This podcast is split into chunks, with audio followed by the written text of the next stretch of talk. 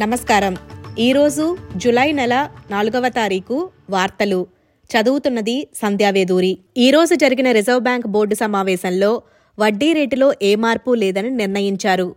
ప్రస్తుతం ఉన్న నాలుగు పాయింట్ ఒకటి సున్నా శాతం వడ్డీ రేటు కొనసాగుతుంది. రిజర్వ్ బ్యాంక్ బోర్డు గత ఏడాది మే నుండి ఇప్పటిదాకా పన్నెండు సార్లు వడ్డీ రేటును పెంచింది. అధిక వడ్డీ రేటు ఉన్నప్పటికీ వరుసగా నాలుగవసారి ఇళ్ళ ధరలు పెరిగాయి.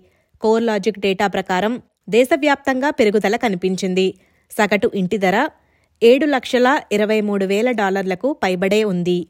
సిడ్నీలో జరిగిన నాయిడాక్ వార్షికోత్సవాల సందర్భంగా వాయిస్ టు పార్లమెంటుకు మద్దతు ఇవ్వాలని ఇండిజినస్ పెద్ద ఫస్ట్ నేషన్స్ ప్రజలకు పిలుపునిచ్చారు.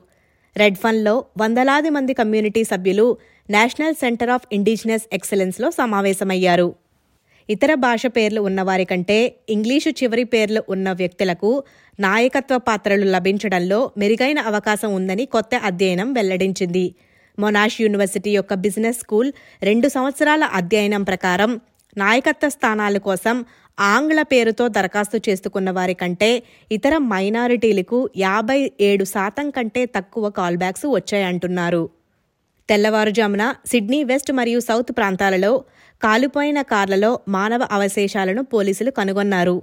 సిడ్నీ సౌత్లో ఉన్న రాయల్ నేషనల్ పార్కులో అర్ధరాత్రి దాటిన తర్వాత టయోటా రావ్ ఫోర్ కాలిపోతున్నట్లు ఎమర్జెన్సీ సర్వీసెస్ గుర్తించారు.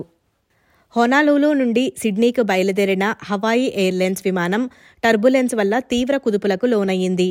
అందులో ఉన్న ఏడుగురకు గాయాలయ్యాయి.